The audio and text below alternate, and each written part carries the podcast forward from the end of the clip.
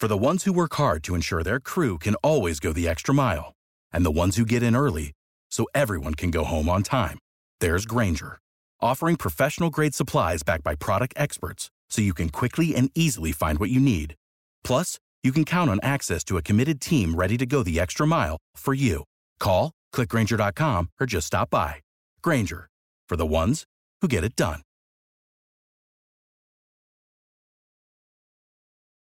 There's no I in team, but there is one in Indeed, and that's the hiring platform that you need to build yours. When you're hiring, you need Indeed.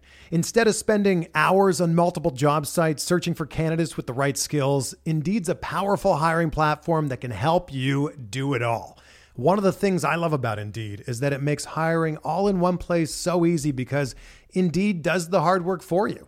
They show you the candidates whose resumes on Indeed fit your description immediately after you post so you can hire faster. Join more than 3 million businesses worldwide that use Indeed to hire great talent fast. Start hiring now with a $75 sponsored job credit to upgrade your job post at Indeed.com slash Sports. Offer good for a limited time. Claim your $75 credit now at Indeed.com slash Sports. That's Indeed.com slash Sports and support the show by saying that you heard it on this podcast. Indeed.com slash Sports. Terms and conditions apply. Need to hire? You need Indeed. This podcast episode is brought to you by Coors Light. These days, everything is go, go, go. It's nonstop hustle all the time. Work, friends, family expect you to be on 24 7. Well, sometimes you just need to reach for a Coors Light because it's made to chill. Coors Light is cold lagered, cold filtered, and cold packaged. It's as crisp and refreshing as the Colorado Rockies. It is literally made to chill. Coors Light is the one I choose when I need to unwind. So when you want to hit reset, reach for the beer that's made to chill. Get Coors Light in the new look delivered straight to your door with Drizly or Instacart. Celebrate responsibly. Coors Brewing Company, Golden, Colorado.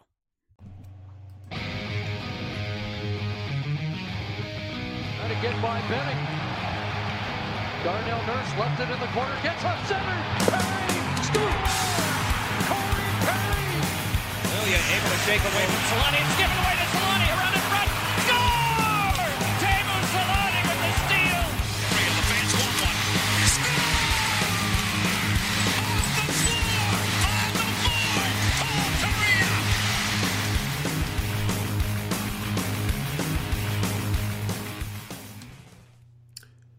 Oh my God, we got to win.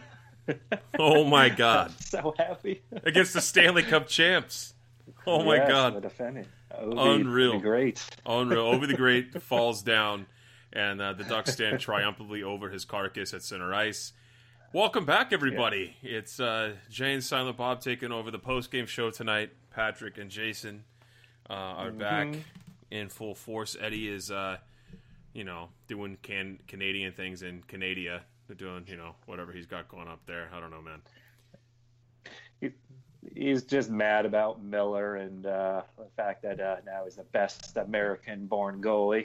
Yeah, I like how he took a slight to us for the for putting that in the show notes. Yeah. Like that's not important. Mentioning it.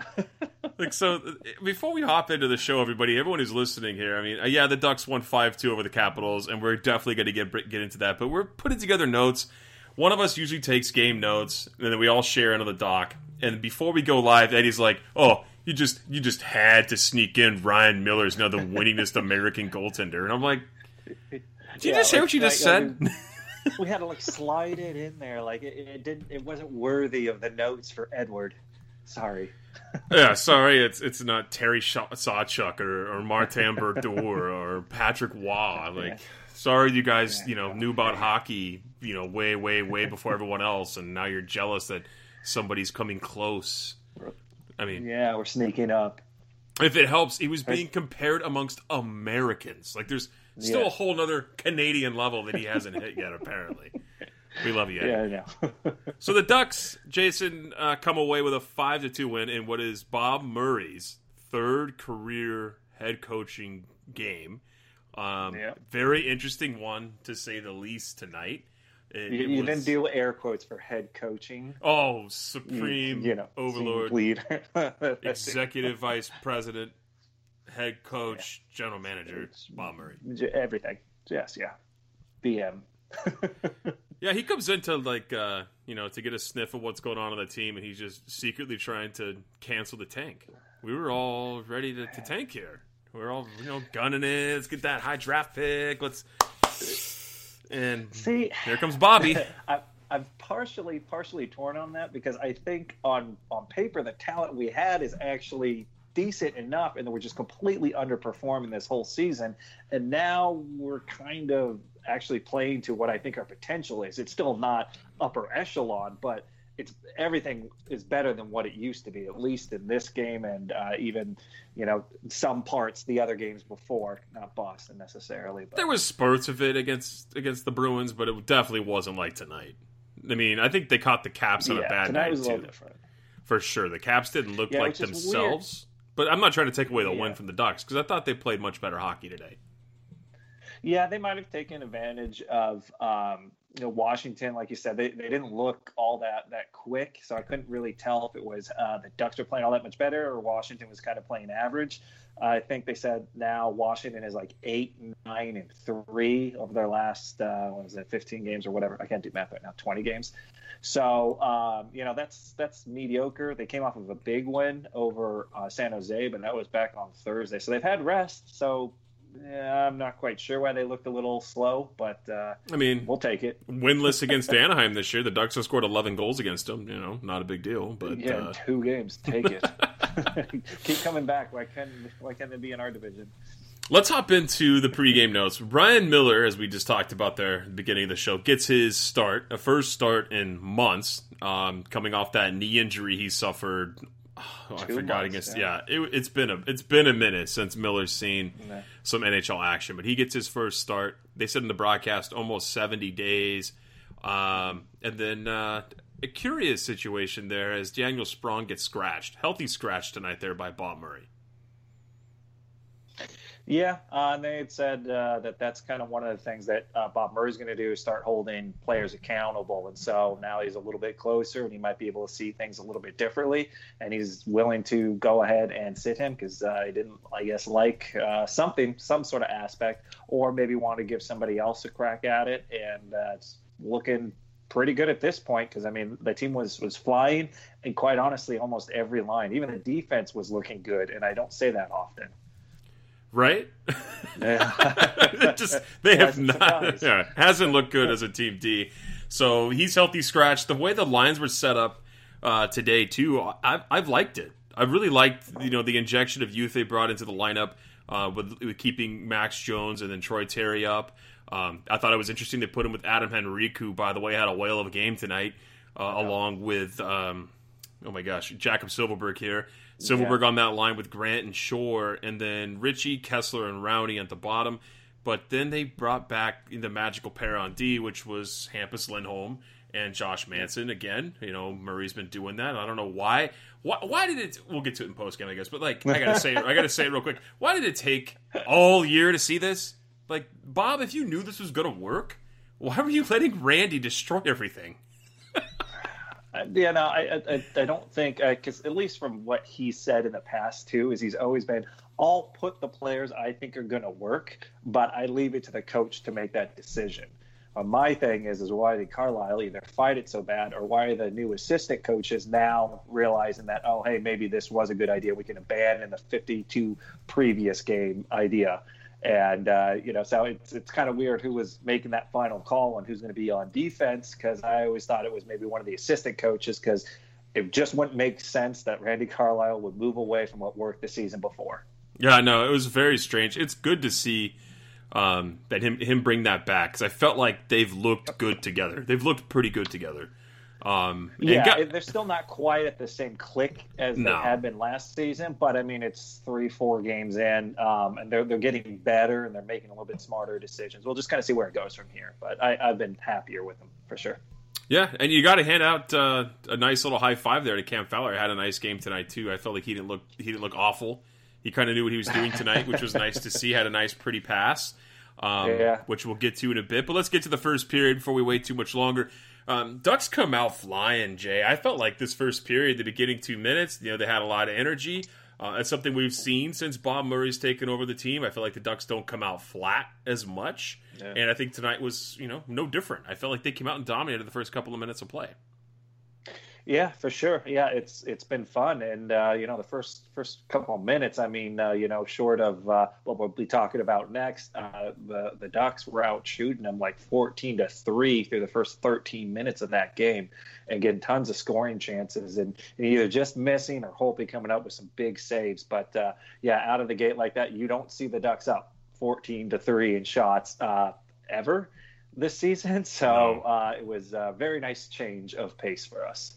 Yeah, and it's and even if it was a little bit of um, the Ducks getting, I guess, long distance shots and not in from the house, it was nice to see them control the puck that often. And, be, and I think they're just at the point right now where if you get enough pucks on net, it's that age old adage where you put some pucks on net, you score some goals. You know the old Jim Fox BS.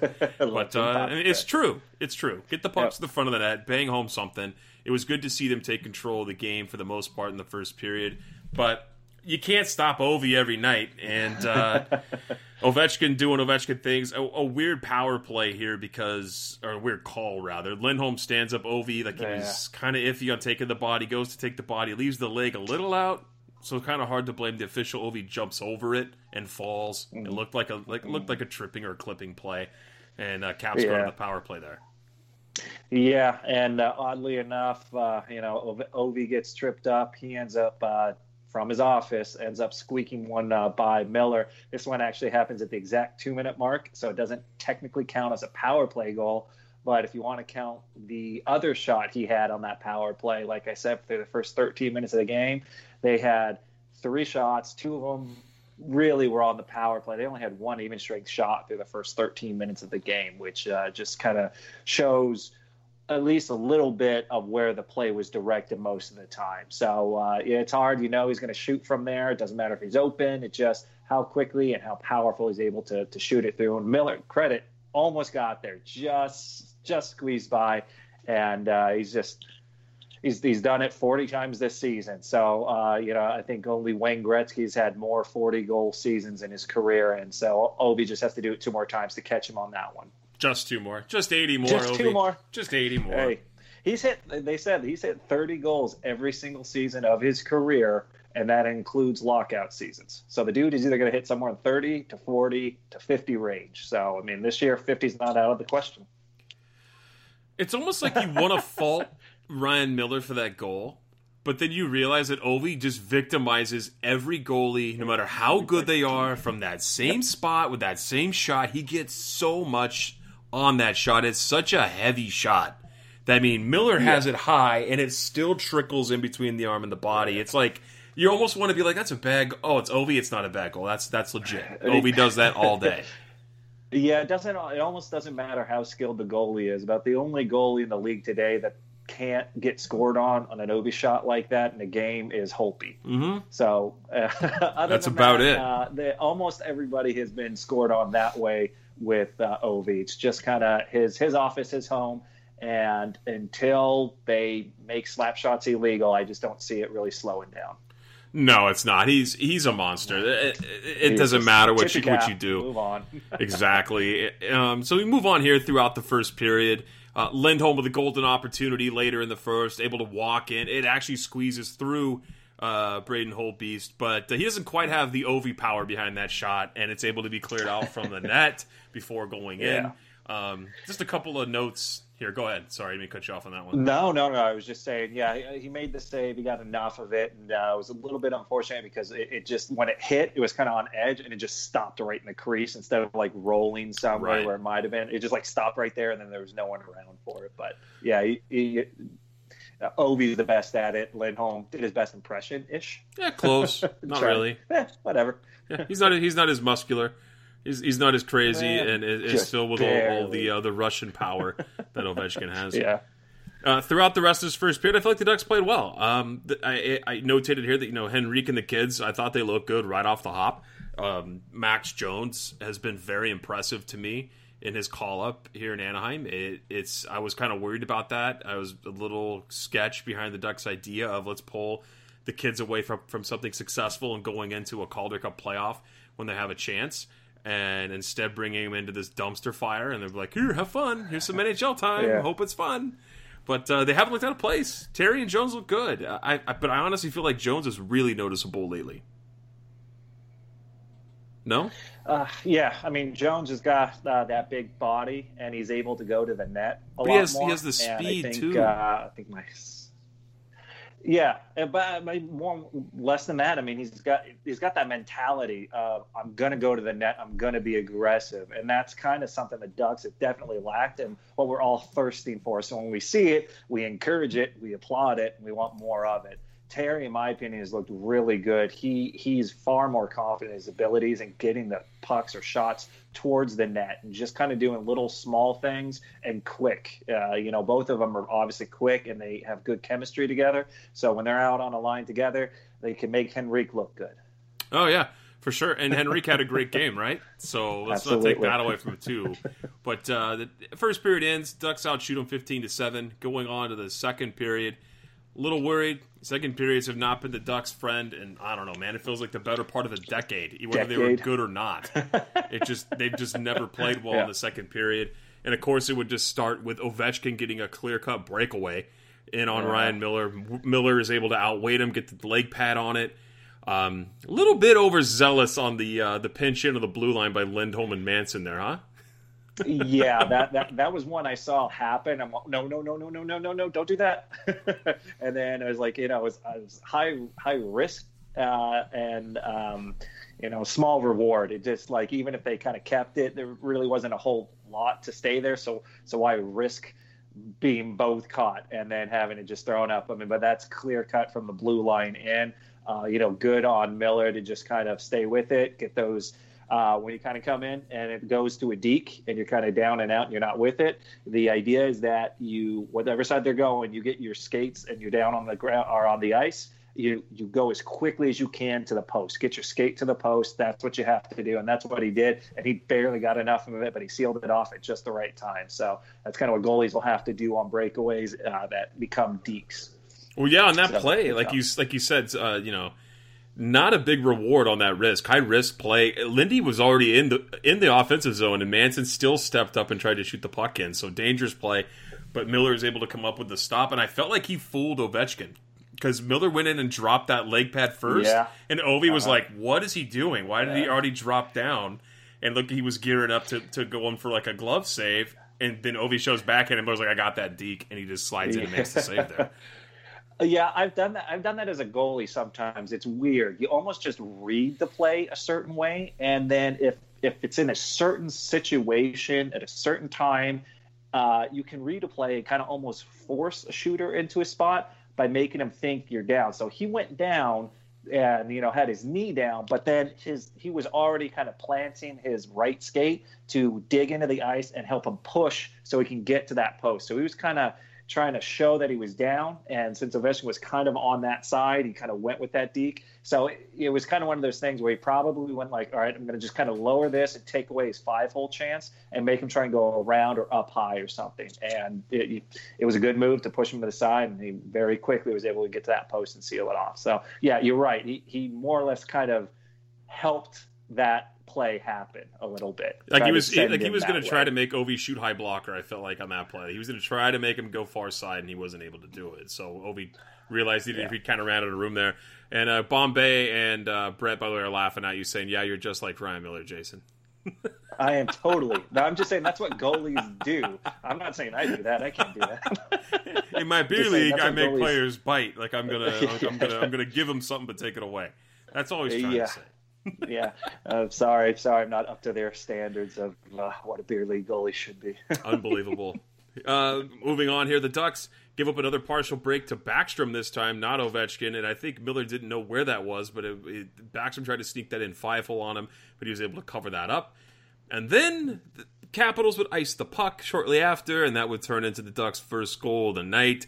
What a play there! Henrique winning the winning the puck back along the wall gets fed up to Montour, who just bombs a shot in on net, going high. So Holtby, of course, is going to play that low, cover the ice. Montour gets a stick on, or uh, Henrique gets a stick on it as it's on its way in, so it goes from high to low and bounces right by Braden Holtby. Not a chance in hell he's stopping that one. Now it's one one. Yeah, there's no way Holtby really kind of stops that one. I mean, obviously, if I was in net, I'd easily have seen that deflection Of coming course, before, yeah. And I would have been in perfect position. In fact, I would have had it, shot it down, and scored on Miller. I'm that good. But um, yeah, that one's a deflection right out in front off of a hard shot, so it got put in a really good spot. And uh, Holtby was, you could see his arm coming up to try and catch catch that puck, and then then it went back. And like, okay, well, that one he just chopped up the, the you gonna deflection, and uh, and that's it. no, so it's a good goal. Let it go. Yeah, what are you going to do? And it it was something that uh, was just a much needed goal from Anaheim. Like you feel Mm-hmm. like they've had chances like that, and the shot goes high, misses the net, uh, gets stopped in front. They're just not getting pucks through. The offense has been so bad uh, lately on getting uh, chances in on goaltenders. So it was nice to see the Ducks catch a break there and you know get a clean deflection. Perfect, perfect deflection there by Henrique.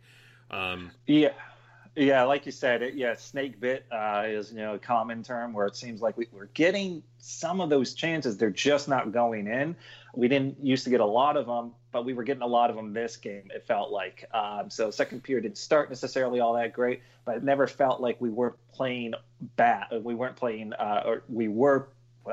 We weren't playing bad. We were playing well, but we weren't getting rewarded for it. So it's nice to see one of those odd ones go in for us instead of against us, which seems to happen a lot too. Of course.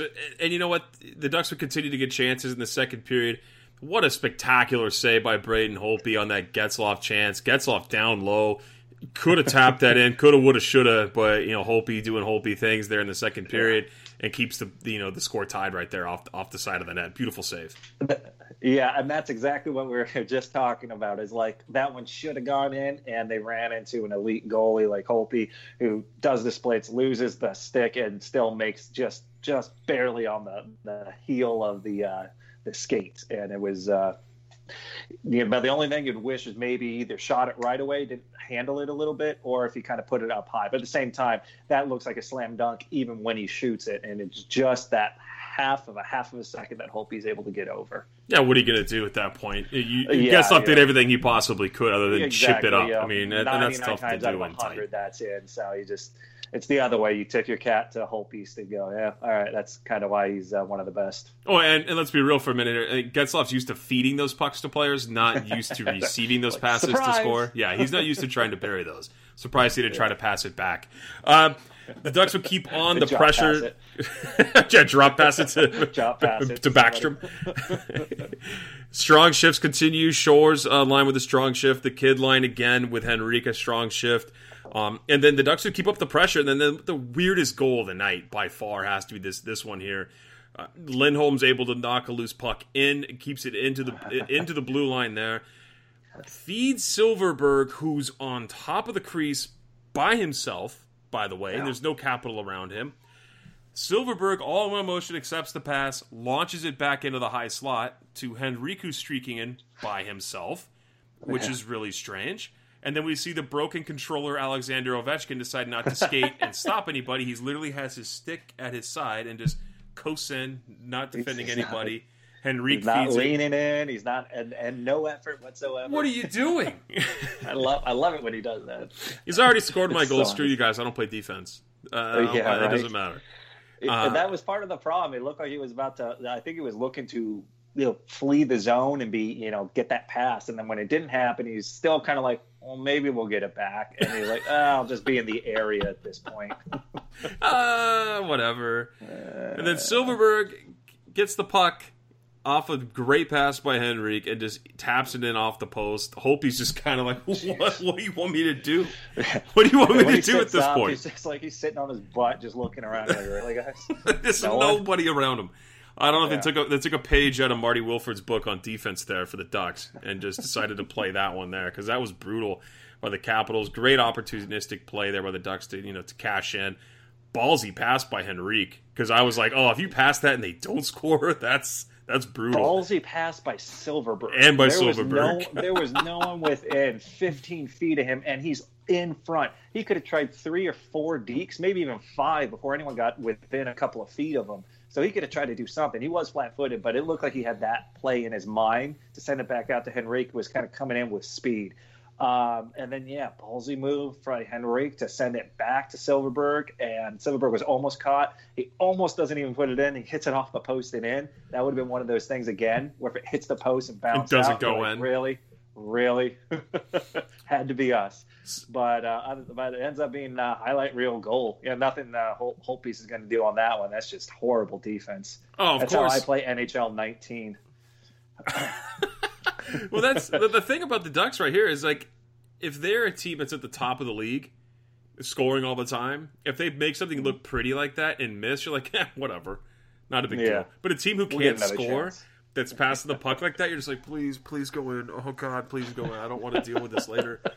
So Yeah. it worked out Yeah, great. because that'd be a killer if they don't bury that one. That would just absolutely suck.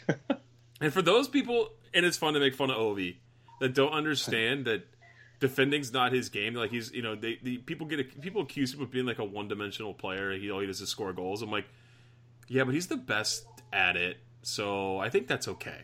If you just have Ovechkin to score a bunch of goals, that's what he does better than anybody else in the NHL. I'm okay with him not knowing how to defend well. I'm okay Yeah. with that.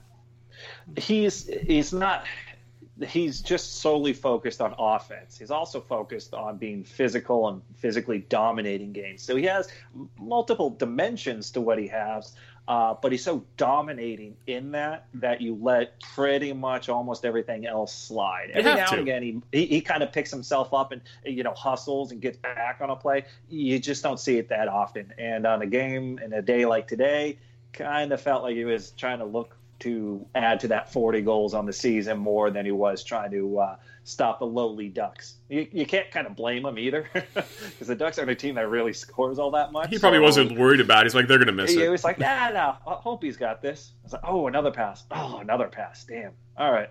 Well, all right. Okay, now we're losing. Yeah, Okay. What else? I'll just go out and score two more.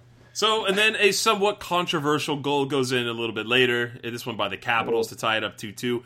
Carlson with a shot from the blue line. Didn't look like an ultra dangerous shot. I was kind of surprised Miller kind of lost it.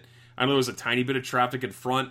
Lindholm lifts Ovi's stick. I, the broadcast seems to think it was deflected there. I didn't see a change in direction. I think Hayward's blind. Hey, hey, yeah.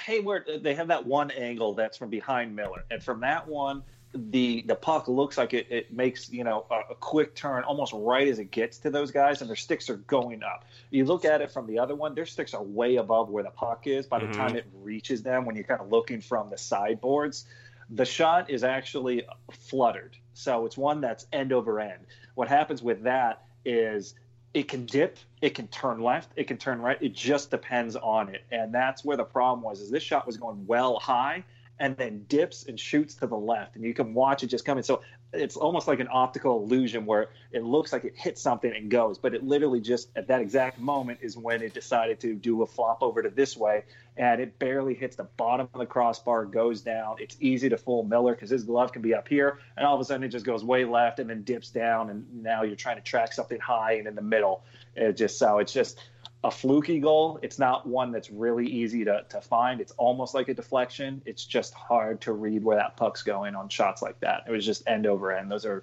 those one of their killers. Were you were you worried about the elbow in the corner? People were making a fuss about on Twitter. Tom Wilson came in for an elbow and hit Derek Grant on the play where the puck goes up the wall. If you watch the replay, they both go Oh into the oh, corner. yeah. It was a hit. I didn't really see like a L like a chicken wing. He just he came in and, and shouldered him, and I, I wasn't I wasn't too upset about it. Tom Tom Wilson's a big guy, so whether it's an elbow or not, generally speaking, if he crunches you into the boards, you're probably going down. And uh, he was he was uh, you know doing Tom Wilson things. Uh, you know uh, he he creates space for people. He uh, is kind of there as an in- intimidation factor because he is such a big guy and a hitter and a fighter if he needs to. Uh, and he crunched crunched Grant and ends up causing the turnover that gets the, the puck right to, to Carlson, who flings it home. So um, you can call it borderline, but uh, it didn't didn't strike me as anything too terrible. No, and let's a make no mistake about about Tom Wilson. Like he's he's done some dumb things, and he's paid a pretty price for it, especially this season, deservedly so with the suspensions. But there's not a single GM in the NHL who wouldn't want him on their team. Uh, he, Oh, yeah. He's the kind of guy that you want floating around, scary, going into corners when he's on his Not- game, not trying to headhunt. But when he's on his Yeah. game and can play, that guy can play, and he's a good powered forward. When he's chicken winging guys flying through the zone like this, that's a little bit of a problem. You don't want to Yeah, do that. when he's running into goalies like he does later in the game. Ah, Perry Um, was there too. He kind of be like, I know, yeah, we can talk about that because I don't really fault him too much on it. Uh, but yeah, uh, you get to spend enough, you'll get a reputation, and people are kind of looking at what you're doing and look at your game and trying to look for where you cross the line. So people might be looking a little bit too into that. You're right. Most teams and GMs and fans would really like a clean version of Tom Wilson on their team. Uh, not for what they're paying him, Mhm. uh, but definitely uh, they, There's they the key. wouldn't mind having a guy there. You don't want to pay five million dollars for thirty-five points. That's strange. Yeah, and if he's on another team that's not with Ovechkin and uh, um, um, Kuznetsov, it's a little bit more difficult to see if he can even get close to that in points. So But that, that- yeah, no, I agree with you. So getting out of the second period, it's all tied up to two shots or 25-17 in favor of Anaheim. Getting into the third period here. So the Ducks have a power play in the beginning of the third period and somehow cash in on it. Unbelievable. Unbelievable to me. Holtby makes a mistake, a big mistake in front. Uh, there's a scramble in front of the net, and he starts to swim rather than sit put and build the wall on the crease. He reaches for a puck and slides a leg back to go to cover. And at that exact moment, Adam Henrique pokes the puck, and it goes right by Braden Holtby, and that's all she wrote. That's a 3 2 game now for Anaheim. Tisk, Holtby, Yeah. play your position. Don't go swimming. I think it was. I think that whole play was just a bunch of broken plays all kind of together. Oh, the puck was Uh, bounced. It was like a ping pong ball in the middle. It was everywhere. There were legs everywhere. Henrique actually gets an initial shot that Hope he actually gets with his pad, and then it sits about a foot or two. And that's scary no man's land for a goalie because you have to reach way down there to go get it, and you have to do it quick. And you got to, if you look at that replay, Henrique does an amazing job. He actually like sticks his stick in between a defender and pokes it just before the glove goes down, and it goes right past him on the far side. You can see Holtby going, "Damn it!" Because I, I know that's just like when you're trying to grab it and you just you're trying as quick as you can because you know you're leaving yourself just a little bit open. But he played the percentage of trying to cover it. Otherwise, he's got he's going to have more rebounds and more chaos. And so I think he was just instinct, go to grab, missed, and Henrique did an awesome job getting in there very quick, like a surgeon, just sliced in there, boom, goal. You're, So- you're right. You could probably totally see it on his face because he's Holtby is literally like this, like waiting, waiting, waiting, and then he's like, "I'm gonna grab it." Ah, Yeah, there it is. yeah, and before he loses it, I mean, because he could Ah. easily lose it in all those legs, and then he's guessing and swimming where it's going to go after that. At least he sees it; it's close enough to try and grab, and he's just frustrated he couldn't get there quick enough. A brutal play for him. Uh, That's that's unfortunate, really. So Yeah. the Ducks go up three to two on that. Perry and Getzlaf getting the assist. That's Corey Perry's first point back and first point Yeah. this season. How have you felt about his play? I was just going to ask you the same thing. Um, No, I asked you first. I don't know. I- I really felt like this was probably his best game, and not just because of the the score sheet. I just felt like he looked his best. But it's tough to tell. I, I mean, I would rather come and revisit and give like a real legit opinion on Corey Perry, who I've been very critical of um, prior to this season, after about a couple of weeks, and to see how he's done. They're going to go on the road here, see how he does on the road. Um, I'd say give it ten to twelve games before you come in and attack Corey Perry's play. That's a tough Yeah. injury to come back from. That's a reconstructed knee. He's missed over 50 games. Like, you can't just come in and just crap all over his play. I just, even if he didn't score tonight and didn't play great tonight, I would be like, I don't know. I don't know how I feel about him. I, I would love to come back and revisit this in a couple weeks. Yeah, I, I've been pleasantly surprised. I'm not saying he's he's knocking it out of the park. He's not scoring every night, you know. But um, like you said, being a little critical. I was critical before the season started. Um, after the injury, I was like, you're, you're not going to say anything close to the same uh, Corey Perry. Um, and I, I think I've seen pretty close to the Corey Perry from from last year. but Able to put in some goals, be you know a little bit. He's a, more of a pest in front of the net now, and has more of a willingness to drive to the net than I've seen in the last couple of seasons. Oh, for which sure. is good. Which is good, and that's what I want to see him do. Um, be nice if some of those goals start going in or get some assists, but he's he's been in the right spot, and that's what I've been happy. Was I was afraid he'd shy away or he'd just be on the fringes. At least he's in there, and kind of making a pest of himself. And uh, he landed right on front on Tom Wilson's head after Wilson uh, ran over Oh, Miller. yeah. So Yeah. it, it, was going to keep going after him too. And then he saw it was a penalty. So I was like, all right, I'll get up. Oh, you can go away. It's So- okay. I'll, I'll leave you alone. Yeah. So so I I've actually been uh, you know impressed. I give it you know a a B minus uh, on his play. You know it's it's not upper echelon, but I don't think he's hurting the team by being out there, and he used to be hurting the team when he played. Did you turn your mic off? Because I can't hear you.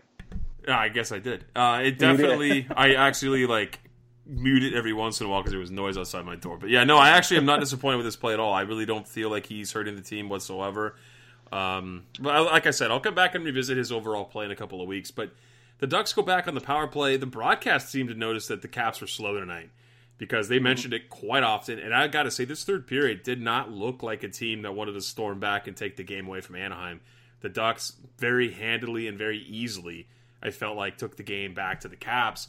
And, you know, the kid line was doing a lot of it. Every time that Jones and Terry were on the ice, they're flying around, um, no problems at all getting into the zone, creating chances with that speed. And Terry ends up drawing a penalty there. So back to the power play. And this is where we get to the skating ability of Cam Fowler. Uh, not going to talk about his defensive capability as of late because I haven't really given him enough time to turn it around since Murray's taken over. If that's even going to change anything, but uh, what a play here by Cam Fowler on this goal, skating in on the on the uh, far side, on the right side, dropping in, keeps his hips open the whole time, so he's looking for a pass or a shot, and then just basically takes a page out of Ryan Getzlaf's book and just zips a perfect feed over to Corey Perry, all clear cut across the ice, splitting the penalty killers for the one timer. Holtby just doesn't have time to even do anything. By the time he turns, it's already coming out of the net. What a Yeah. play by Cam Fowler to make it 4 2, man. Just a beautiful play and a nice shot by Perry to finish it off. Yeah, for sure. Yeah, and it's it's good that you mentioned, you know, just opening the hips a little bit when when you're a skater like that. It does a, a couple of things. One, it makes all the the defenders kind of hold back because they're not sure if it's a pass or if he's going to just continue on and maybe make a chance. You leave yourself open. Uh, Crosby does this really well uh, when he's around the net, and it, it just it's hard to hit. It's hard to pick up what they're going to do. Same for a goalie. Goalie's thinking, uh, I'm not sure if he's looking off my defenders. What are my defenders going to do with this? Uh, but that was just a perfect pass because even if it was, you know, a little bit slower, a little bit in a different spot, you know, other than what it was, Holtby could probably get over there. He actually had his stick kind of in the area, even though he was down and out.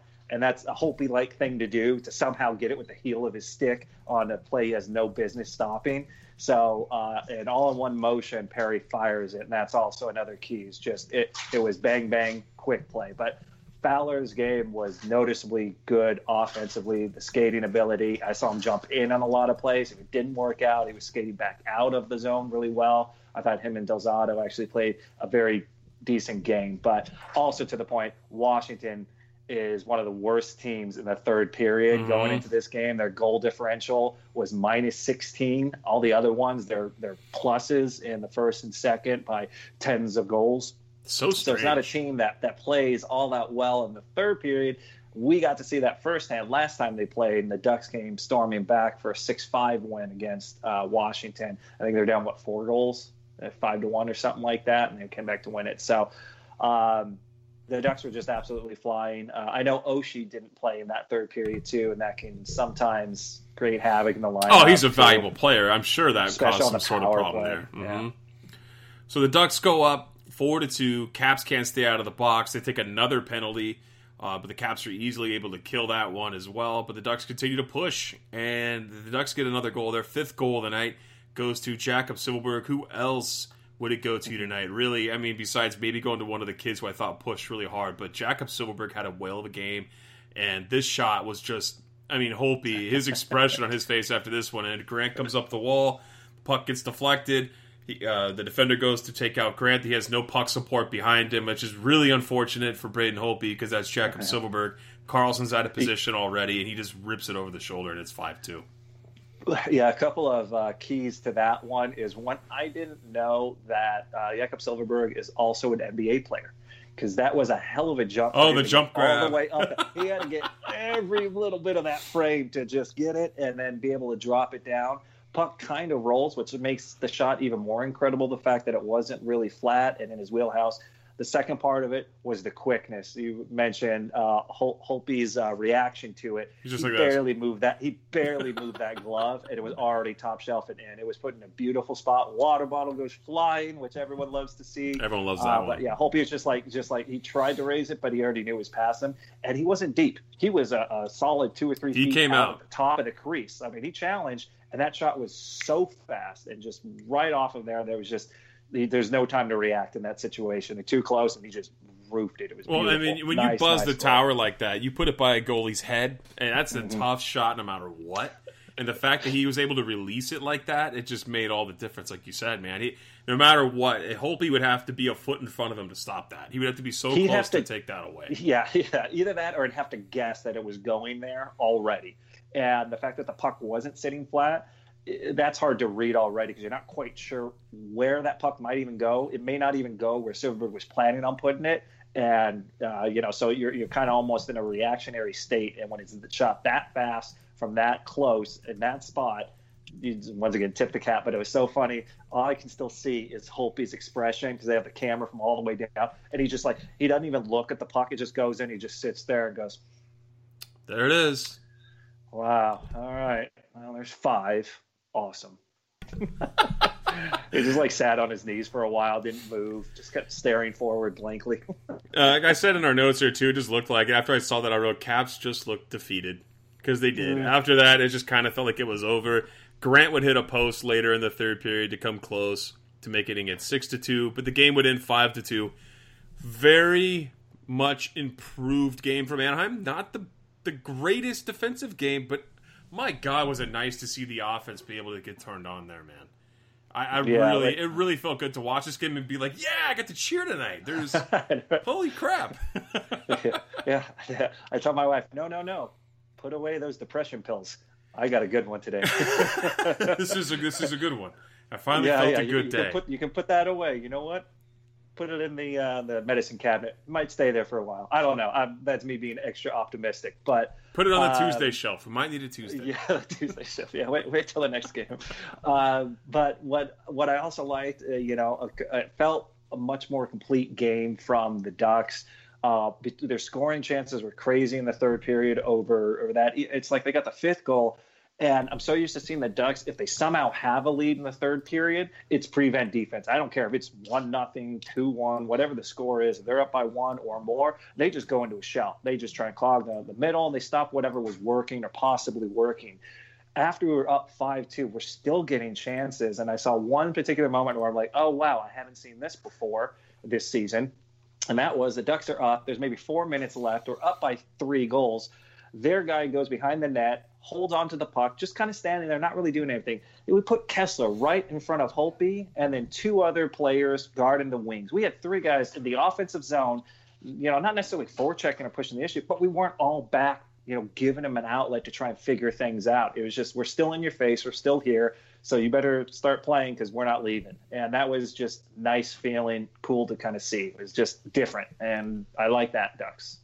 Would you ever have thought going into this game that the Ducks would actually outchance the Capitals in the house, the high danger area, nineteen to seven in all situations?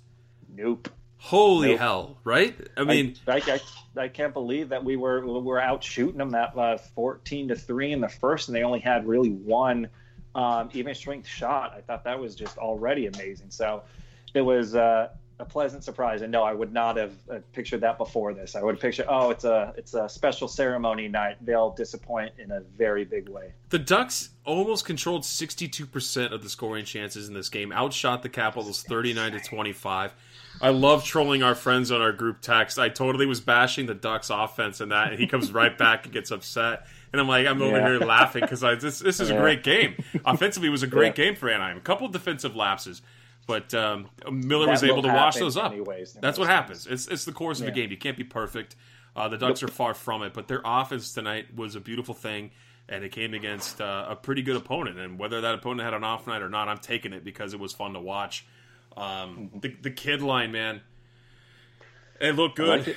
They they were the second best line, um, uh, you know, according to my favorite stat, the analytics stats. Looking at all of the, the scoring chances and the, and the possession stats, they were the second best line to uh, to the Getzlaf line. Getzlaf, Perry, and Rakell played very, very well tonight. Very, very well. Yeah. So I mean, even even I think it was Eric Stephens or uh, Elliott Teaford, one of the two on Twitter was like, uh, Getzlaf's line doing something we saw five years ago tonight. Like Yeah. just playing that good. Yeah, and they kept it in the zone too. Uh, they had a lot of good keeps on defense. I mean, there were there was multiple chances within a single shift. Uh, where once again, that's not what has been the norm for the Ducks. It's been maybe get a shot on goal if you're lucky, and it's one and done. The other team's usually got it, or it's immediately back out, and then we're defending for the next you know 25 minutes. So it's it's uh, it, it was definitely good on a lot of different levels, a lot of different lines. Everyone was kind of really kind of pitching in, and it was a very complete team game in my opinion. I thought every line uh, had moments where they shined really well. Yeah, and to the fancy stat lovers, the best defender on the ice was Cam Fowler, which is something we haven't talked about all year. So kudos, flying, man. kudos to Cammy flying. there. All right, and we you mentioned it a minute ago. We haven't even talked about it because this game was so action packed. But this was Scott Niedermayer night. The Ducks Yeah. retired the third jersey in the history of the organization tonight, and we didn't even mention it because this game was a win in an exciting fashion. It, it wasn't like this; they stumbled to victory. It was actually a somewhat of a, of a pretty dominant performance. But now we get to talk about an all-time great. We get to talk about number twenty-seven, who got lifted up to the rafters. Um, your and my favorite uh, Korean Selanne were there tonight, as well as many others in the ceremony.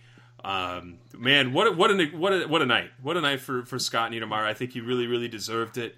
Um, I don't. I I mean, shoot, you you want to talk about winning a cup, but uh, those stories they were telling about him, you know, guiding him through the playoffs and telling him not don't go after Daniel Alfredsson. We're not here to do that.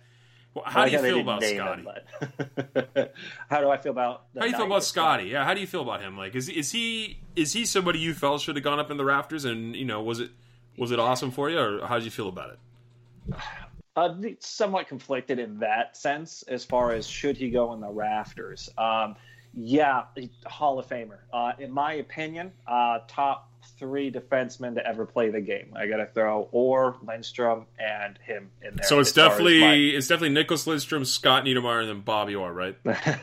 you just like to say that to piss off a few of our friends, but um, in no particular order. Uh, I have them all three up there. They all did the game. Um, How dare I Just make a than any- the best defenseman ever? better than anybody else. So, um, so anyways, the the thing is, so to not take away from him, it was just it's hard for me to go for a guy who is known for his time with a, another team.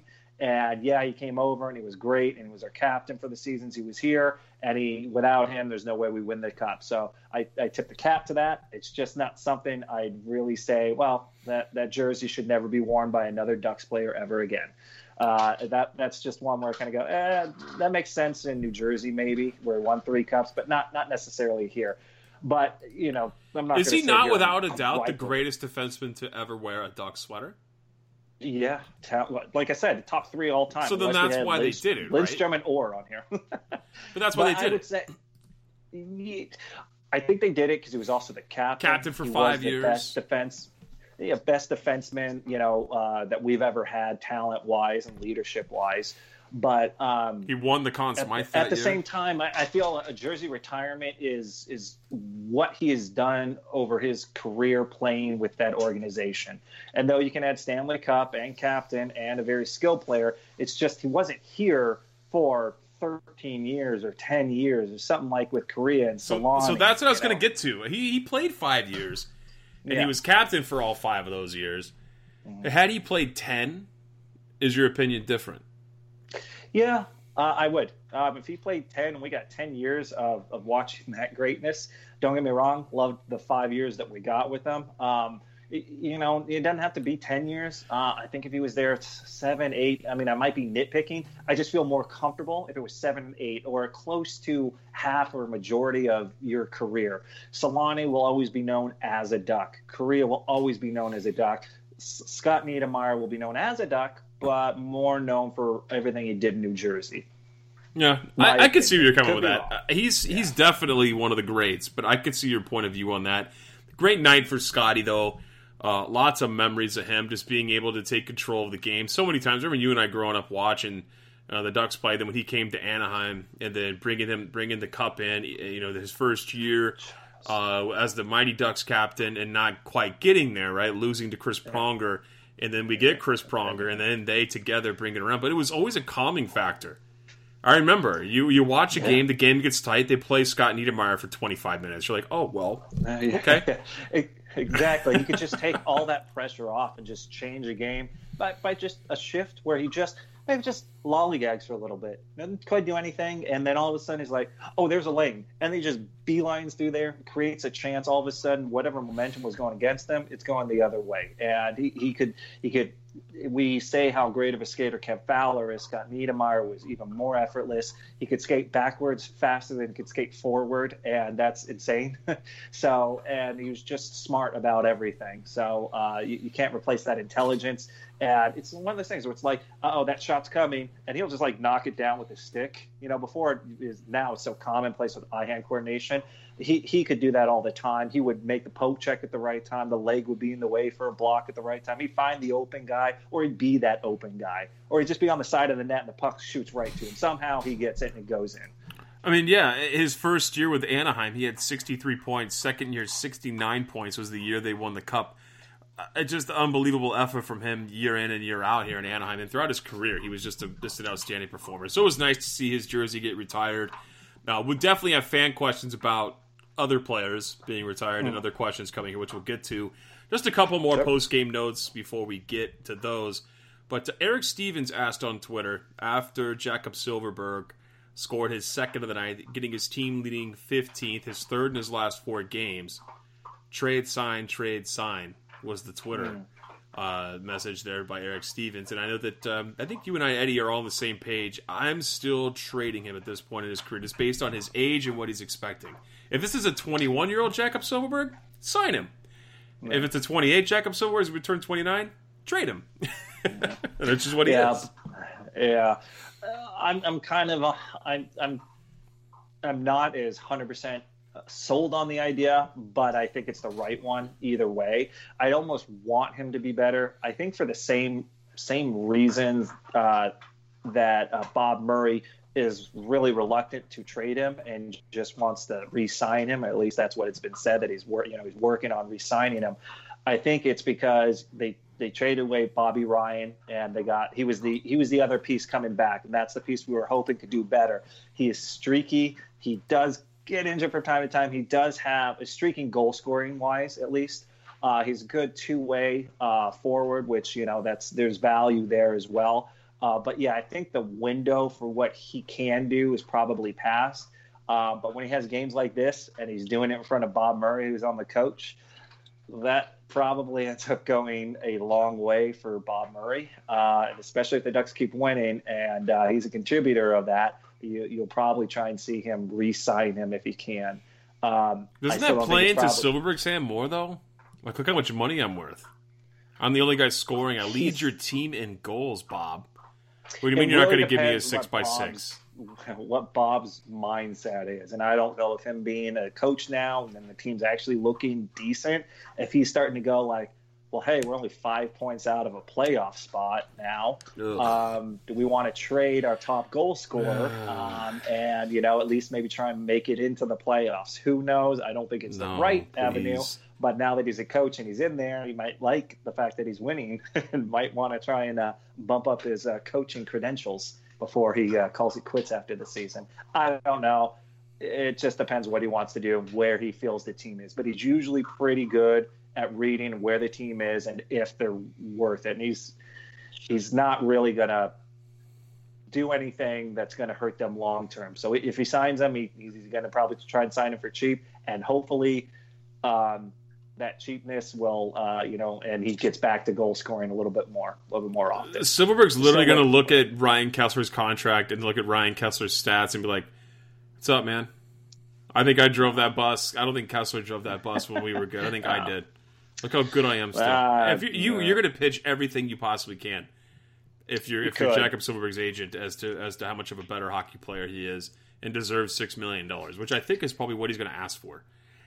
That's and I've heard they were far apart. It's hilarious that you heard like from uh, from insiders that they're far apart, and then you hear Bob Murray, "Oh, we're gonna you know we're gonna sign him," and then Silfverberg's like, "I don't want to go anywhere else." Any day now. Like, oh Jesus. Yeah, yeah, yeah. That's they, they play it all in front of the, the press, and you know that's that's the game that they all end up playing. But uh, yeah, it's it's a little tough for me to think that all of a sudden we sign Silfverberg for five or six million and uh, he's going to start producing 50 60 points and uh, he's going to be a goal scoring threat because i mean he's got a good shot it just in my opinion he's a little too streaky and unreliable and I, if if there's still someone who wants to try and take him at the trade deadline you can get good returns for it it just depends what the market is i think it'll happen really quick depending on who is the bigger free agent or uh, trade that happens at the trade deadline and teams start to try and react to that. And they there there may not be a lot of you know defensive forward two way players that can you know should be able to score goals like Silfverberg. So I mean, it could be a rental for somebody that's willing to trade a high draft pick.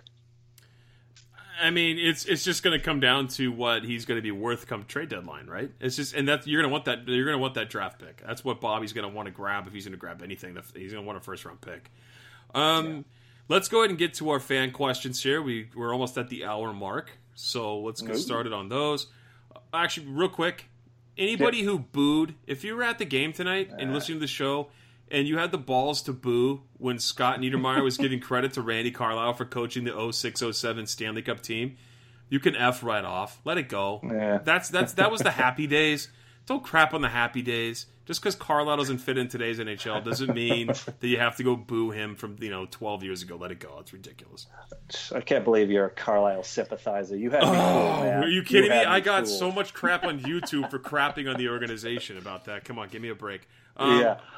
Uh, yeah, I, I, the only reason I would think fans might do it, well, two, there there could be the uneducated fans, you know, know just a little bit wanted to yell at the coach, but it might have also been the fans only time to voice their opinion on Carlyle, and so maybe they did it. I don't think it's a real smart thing. It pulls away from uh, everything there was Scott like Niedermayer's there was doing. like crap on the internet saying that was going to happen. I was like, come. On. Yeah, mob mentality. You know, yeah, let's do it, let's do it. You know, and it, it didn't matter. You know, the only way that gets avoided is Do you- either if the team wasn't sucking or if Carlyle was fired a long time ago. Do you find it hilarious that Paul Kariya didn't get booed, but Randy Carlyle, who wasn't even there, got booed during Scott Niedermayer's uh, jersey retirement ceremony? Why would Kariya get booed? Oh, He's because of all the ba- all, all the stuff that happened Oh, yeah. prior. Like everyone was saying, we're going to go there and boo him, f him. Never, you're never welcome back to the pond. I was like, oh god. And then we were there Yeah. and nothing happened. Scotty says Carlyle, and everyone's like, ooh. It was like five or six It's a people. little, in the crowd little too screaming. soon. I, yeah. So uh, yeah, it was like but six I said, I, people. I think maybe maybe it's uh, you know a few people that just wanted to voice their opinion because they don't feel heard or it took so long, so they wanted to you What know just get their last little last little jab. I'm not condoning it. I'm just saying that's a possibility. Um, I, I found it funny though that like everyone else had prepared statements, and then Selanne was just just riffing whatever he could with Paul and just just trying riffed. to like come up with. Kept looking back at him, trying to talk to him. and like, dude, everyone's like facing forward.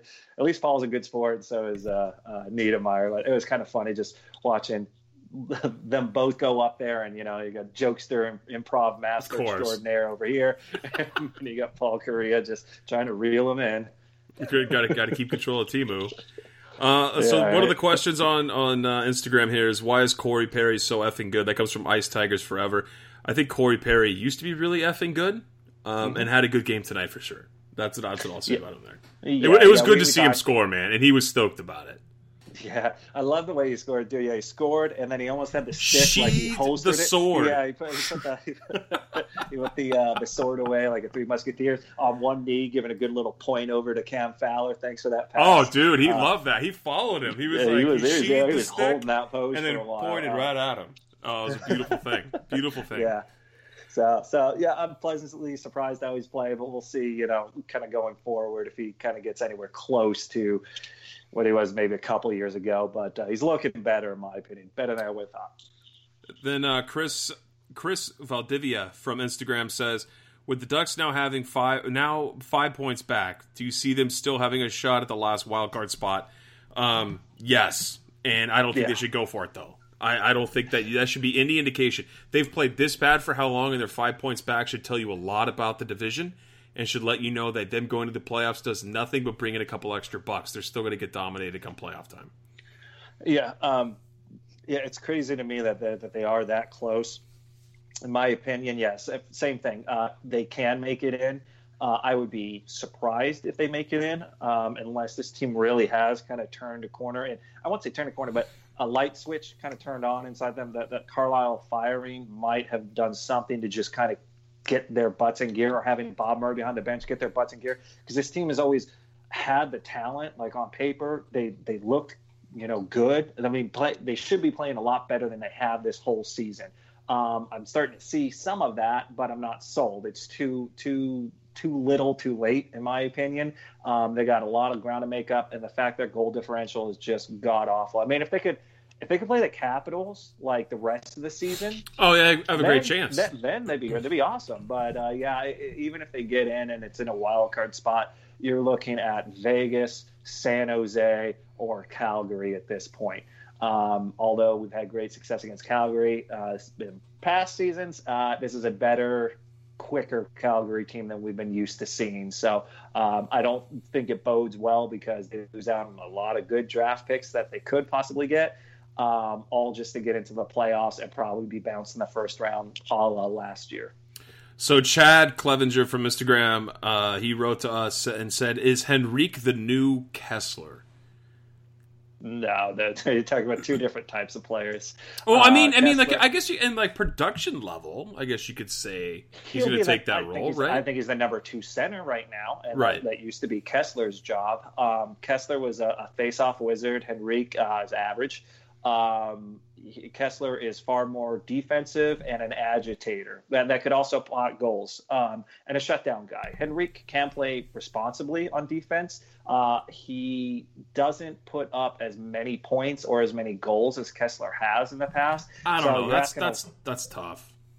Yeah, it's it's a tough one, but I mean, you know, they, they they don't play. They're not the same players, uh, in my opinion. Henrique has moments where he can shine and score goals and looks a lot more offensive, but he's not as gritty or grindy, I would say, as Kesler is. Not you're not going to really see Henrique too often bury his nose, like on that power play goal where he scored. He was kind of outside, and just kind of knifing in with the stick. He wasn't in on top of it, holding people up, trying to kick it loose, getting in goalie's face. It's it's not really Henrique's style. So I think he's our number two center, kind of moving forward. But um, you know, if he's not traded, but he's he brings different things than Kesler does. And I'd i mean, he's he's a twenty goal guy. he's a twenty goal guy every year. Henrique, except for this season, he's only got ten. Uh, the rest yeah. of the team's been pretty bad. But I mean, last year. Uh, 2017 2018 he had 24 goals and 26 points or 26 assists for 50 points Season prior, 40 points. Season prior, 50. Season 43 again. Season 43 again. So he's he's a productive guy. He's I think he's definitely he's that that second line center. Um, he's not like a he's not an elite center by any means, but he he's a role center, and I think he's really good at his role. Uh, but like you said, I, I, think Kesler in his prime was more of a shutdown guy who could also score. He's a better two way defender and offensive I think guy. He, I think he had a 40 goal season at one point. So Ryan Kesler, yeah, yeah, I think so. I believe so. I mean, I think that was back in the Vancouver days, but um, you know, his progression is that, or his point production is is fallen off as his injuries are kind of taking over. He's also not playing as many games, so. Um, I think he's moved. Like I said, I think Henrique's moved into the second center role, but I don't think he's the next Kesler because he's just that's not that's not a skill set. His skill set's not that grindy agitator type.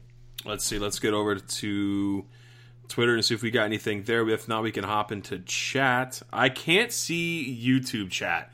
Eddie, if you want to pop in somehow, um, somewhere, if you're watching YouTube and you want to throw them in our in our uh, Twitter DMs, it would be great. But if not, that's okay. Um, I got to ask you. Bombay in our chat said. Uh, said that uh, Ryan Miller is 50 wins away from breaking, which seems like a lot because it is. 50 yeah, wins away as a goaltender is a lot, especially yeah. at Ryan Miller's age. Uh, from breaking into the top 10 all time for goaltenders, yeah. do you think he does it? No, not that he's. Uh, it depends if he wants to keep playing. Um, it, it's going to be hard for teams to want to take him unless it's a backup role. Um, it's going to be really hard for him to be a starter, and he's also very selective of where he wants to go. He doesn't want to leave Southern California. His his wife is an actress, so his family's here. It's where he wanted to be uh, two or three years ago. Uh, but the Ducks, they they had Freddie and they had Gibby, so they didn't really have room for him. So he went to Vancouver for a little while. So now now he got an opportunity to be backup. That's his new role. It's extremely difficult unless he plays another four seasons as a backup, and they uh, someone wants him as a backup for four years, uh, where he can maybe get into that 50 win mark. So it'd be tough for him to crack the top 10, in my opinion. Not impossible because you look at what he's doing at 38, he looks like a stud still. So. Uh, but it, it's going to be a tall order because he's not playing number one goalie unless it. He's just not going to be playing in Southern California, and that's where he wants to play. So Garrett on Twitter says five points out of a playoff spot with 23 games left. The team tonight looked like a team that should be in the playoffs and could actually make it past the first round. Is it too late, or do the Ducks have time to work their magic? I think that tonight, Jay, I, I feel like tonight was just a good night. Things kind of went their way yeah. against a Caps team that wasn't playing well. And I'm not trying to take anything from anything away from Anaheim, but to think that they're going to come in and make some noise in the playoffs is a big ask of this lineup. Even even if they sneak in, it's a big ask. Yeah, once again, like I said earlier, when they get in, they're still in trouble. They they can't compete against Vegas. They have yet to, to show me anything against Vegas that makes me think they I think they've beaten Vegas once one time. Uh, other than that, that was last year. Other than that, they when they play them, they get dominated. Absolutely, whether they get blown out score wise or they just are just barely able to to see them way in front of them. I mean, they just can't play that speed against that team. Um, San Jose is better than they were last year as far as personnel, and we got swept in the first round. And the Ducks were arguably a much better team at the end of last season when they kind of charged into the playoffs uh, than they are now. And uh, so I don't think they compete against San Jose. And Calgary might be the only one, only just because we have maybe that swagger against them. But Ooh, other than that, on paper, once again, that's a long shot. So if those are your prospects of getting in, um, you're not going far. So I, I don't care if they're playing a little bit well right now. Washington is not playing well, so you can't unless I'm seeing this consistently against teams in our division or conference. I'm reserving judgment that they're going to get in, and if they're going to get in and actually be good, because uh, you know, once you get into tournament style or you get that playoff format, it's easy to start cracking down and tighten things down, and they're already tough to score goals. So Brett says, "Why can't we even tank properly? This team could be great." Drops to the bottom of the pack. This team could land Hughes. Starts playing real hockey again. That's how we feel too. That's exactly how yeah, I feel too. That's, that, that's a good point. I don't think anyone wants to tank, and especially uh, right now, the Ducks have been told by Bob Murray, "He's like, show me something, because if you're not showing me something, uh, I'm moving you." And uh, you know, I mean, it even seems like he's willing to ask Getzlaf to waive his no trade. I don't think he would but I mean, it, it kind of you know seems like anything's a possibility at this point. So that's a quick way to light a fuse under someone's ass and get them playing again, whether it's for the next contract or if it's to stay here in your home. so Tabernac on Twitter says Terry Jones and Shore have had some really great chances and sequences lately. What are your guys' opinions of their gameplay as of late, and is anyone else standing out to you? Um, for me, it's Max Jones. I just he's a guy I've noticed every single night since he started playing.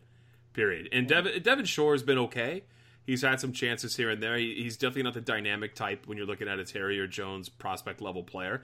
But uh, Max Jones, for my money, has been the kid that looks so ready to jump up to the NHL next season. Yeah, uh, he's one. Uh, Terry, my opinion, he's there too.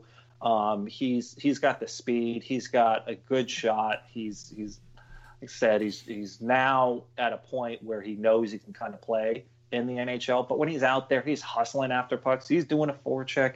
I mean, just a lot of things are, are going right with both of those guys. Like you said, Shore, uh, he's kind of hit or miss. He can play well some nights, some nights he doesn't. Same with Sprong. I, I like him as well. And even Derek Grant. They're, they're not as consistent, in my opinion, as Terry and Max Jones. Max Jones has more of the body and the style that the Ducks like to play but it's it's they're here next season in my opinion. I don't see why you keep them in the AHL since they dominate down there anyways, and they play really well together. So I feel that uh, those are the guys that uh, you're kind of looking right now, a glimpse at the future.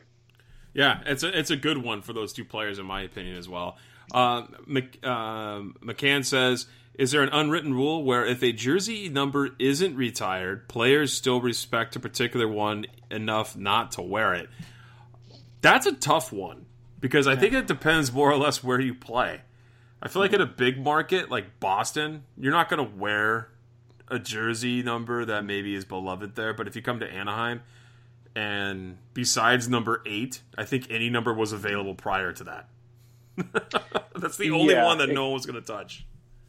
Yeah, um, yeah, I, I don't think so because everyone kind of moves on at some point, and um, you know, uh, as far as their careers, and unless you know they were beloved and played exceptionally well for a long period of time, like for example, you could even say, you know, for a lot of people, Cogliano is that person uh, that a lot of fans really adored. But I guarantee you, at some point, somebody else will come in and wear a Cogliano number. Oh, yeah, I we're mean, number at- seven, At some, right? at some Yeah. point, you can't you'll have so many players play over so long a period of time that you can't just out of respect even though it's not in the rafters i'm not going to do it you're going to start running out of numbers at some point the way the ducks are retiring numbers nowadays they may run out of numbers anyways but uh, you know it's it, it'll be kind of generational so i mean you maybe don't see a cogliano replacement next season or the season after but you start talking four or five years down the road people who don't really remember Cogliano or weren't fans when he was around or for the whole time he was around,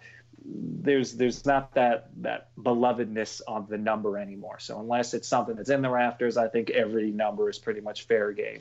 Maybe give it its due time if the player just left, but So another question that uh, has come through chat was, how close are we to seeing Jean-Sébastien Giguère getting retired?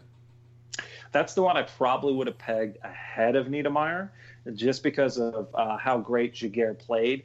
Uh, it's you know during the his tenure here and the fact that he was uh, won a Conn Smythe in the year that we didn't win the cup, uh, which is very rare for the losing team to have the uh, you know the MVP of the playoffs get the Conn Smythe.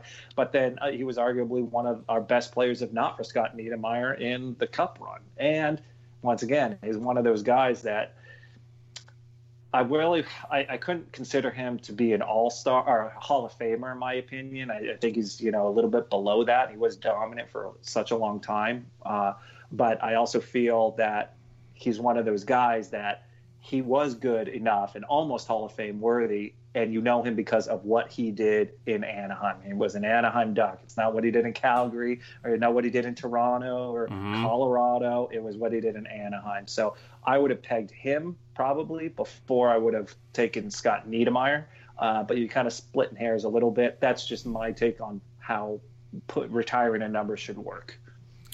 I, I could see that. I, I would agree with you. I think Jean-Sébastien Giguère probably should have went before Scotty. We probably should have went before Scott Niedermayer. I agree. Do you I- think? I think do a lot think of fans- retired. Yeah, I, I think you have to kind of retire Giguère. It'll And be a few was- years out from here, but yeah. I mean, he didn't have the most amazing numbers, right? In his career, he wasn't like um, at the same level a Teemu Selanne or Scott Niedermayer were for their position when they played.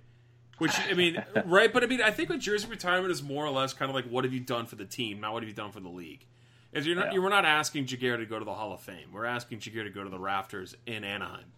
Um, Yeah. which is a lot more feasible when you're talking about greatness. If you're talking about greatness on a team, it's easier to put a player that doesn't have those insane numbers uh, overall for their career up in the rafters. So I, I could definitely see that. Whereas like you look at Scotty and Selanne uh, and even Paul, they were probably the best at their position at some point in their career. I mean, clearly Teemu and Scotty were. It's arguable for Paul. I know a lot of people kind of like to push back on Paul Kariya. Even I was on the borderline, even though he's my favorite player ever, about getting him to the Hall, but I was glad he went because he was a point per game guy. And I thought you know he's dominant enough, played in All Star games, and and uh, did enough in his career to get that. But um, yeah, I, I think I think Giguère's going to get there. I do think he's going to get there for sure. Yeah, he'll get there. Uh, you know, I haven't I haven't seen a single goalie uh, wear 35 since he was here. That might be one of those numbers where everyone kind of just mm, goalies just don't really touch it. Um, so if it's not touched for long enough, I guess kind of say why not um, at this point. But uh, yeah, I feel like he he should have his number in there. I just don't know when it'll be. Uh, they've done you know three in the last three years. Four I think years. they're probably going to take Yeah. a, a little breather too this year. That's kind of crazy. So um, you know we'll, we'll we'll probably wait and see. But uh, I I feel at some point he'll get his due because he's still still beloved. People think of him fondly here, so I mean it's it's hard to kind of take that away. Well, that is it for us on tonight's show. Shout out to uh, coolhockey.com. That's the one that gives away the jerseys for you guys who participate in the Forever Mighty three star leaderboard every single game. We post the questions, you answer them, you get points. We tally up those points, or Ed tally up, uh, tallies up those points in his Canadian way, and is able to come up with some sort of scheme on who wins at the end. Apparently, it's who have the most points, something like that. But uh, coolhockey.com, go check them out. Use our for, our, uh, our Forever Mighty code FM20 to get you 20% off any jersey there. They customize them all. They're legit and they're they're awesome. I mean, and no one who's gotten one from us has had any sort of complaints whatsoever. They're they're they're perfect jerseys coming from coolhockey.com. So go check them out. Yep. And then also check us out on social media Facebook, Instagram, and Twitter, and also our Patreon feed as well. Um, we're doing a lot of bonus shows there every month, four to be exact, plus watch parties, which uh, we are doing one March 23rd against the Kings. That's the next uh, watch party show. The location is being solidified as we speak. We'll have more information on that as we get closer to the date. We'll probably announce that here towards the end of the month on a permanent place, time, and all. Um, once we get some special items on the happy hour menu figured out. Once I get that figured out 100%, we'll announce that. Um, Yep. gee, it's going to be fun. So, Yes, I'm looking forward to it. And We're gonna have us- a lot of prizes on that one. We're kind of gearing things up to make sure that happens. yeah, especially if we get this win streak going, right? Get back into the Yeah. playoffs. Well, no, let's not do that. Sure. Let's just, as long as we win that day, if we win that day, Yeah. it'll be a happy day. Yeah, I don't want to lose against the Kings. All right, guys. Unless, unless it's for Hughes. Right. Yeah. If you had to Yeah. lose the rest of the games, do you get Jack Hughes? That's a, that's a good that's a good prize. End of the tunnel. That's I'll a tough yeah, yeah, post we game all show win, I guess. for the next twenty three games. But uh, but yeah, thank you everyone for tuning in. We'll talk to you guys here on Tuesday night. Have a good one. Bye, guys.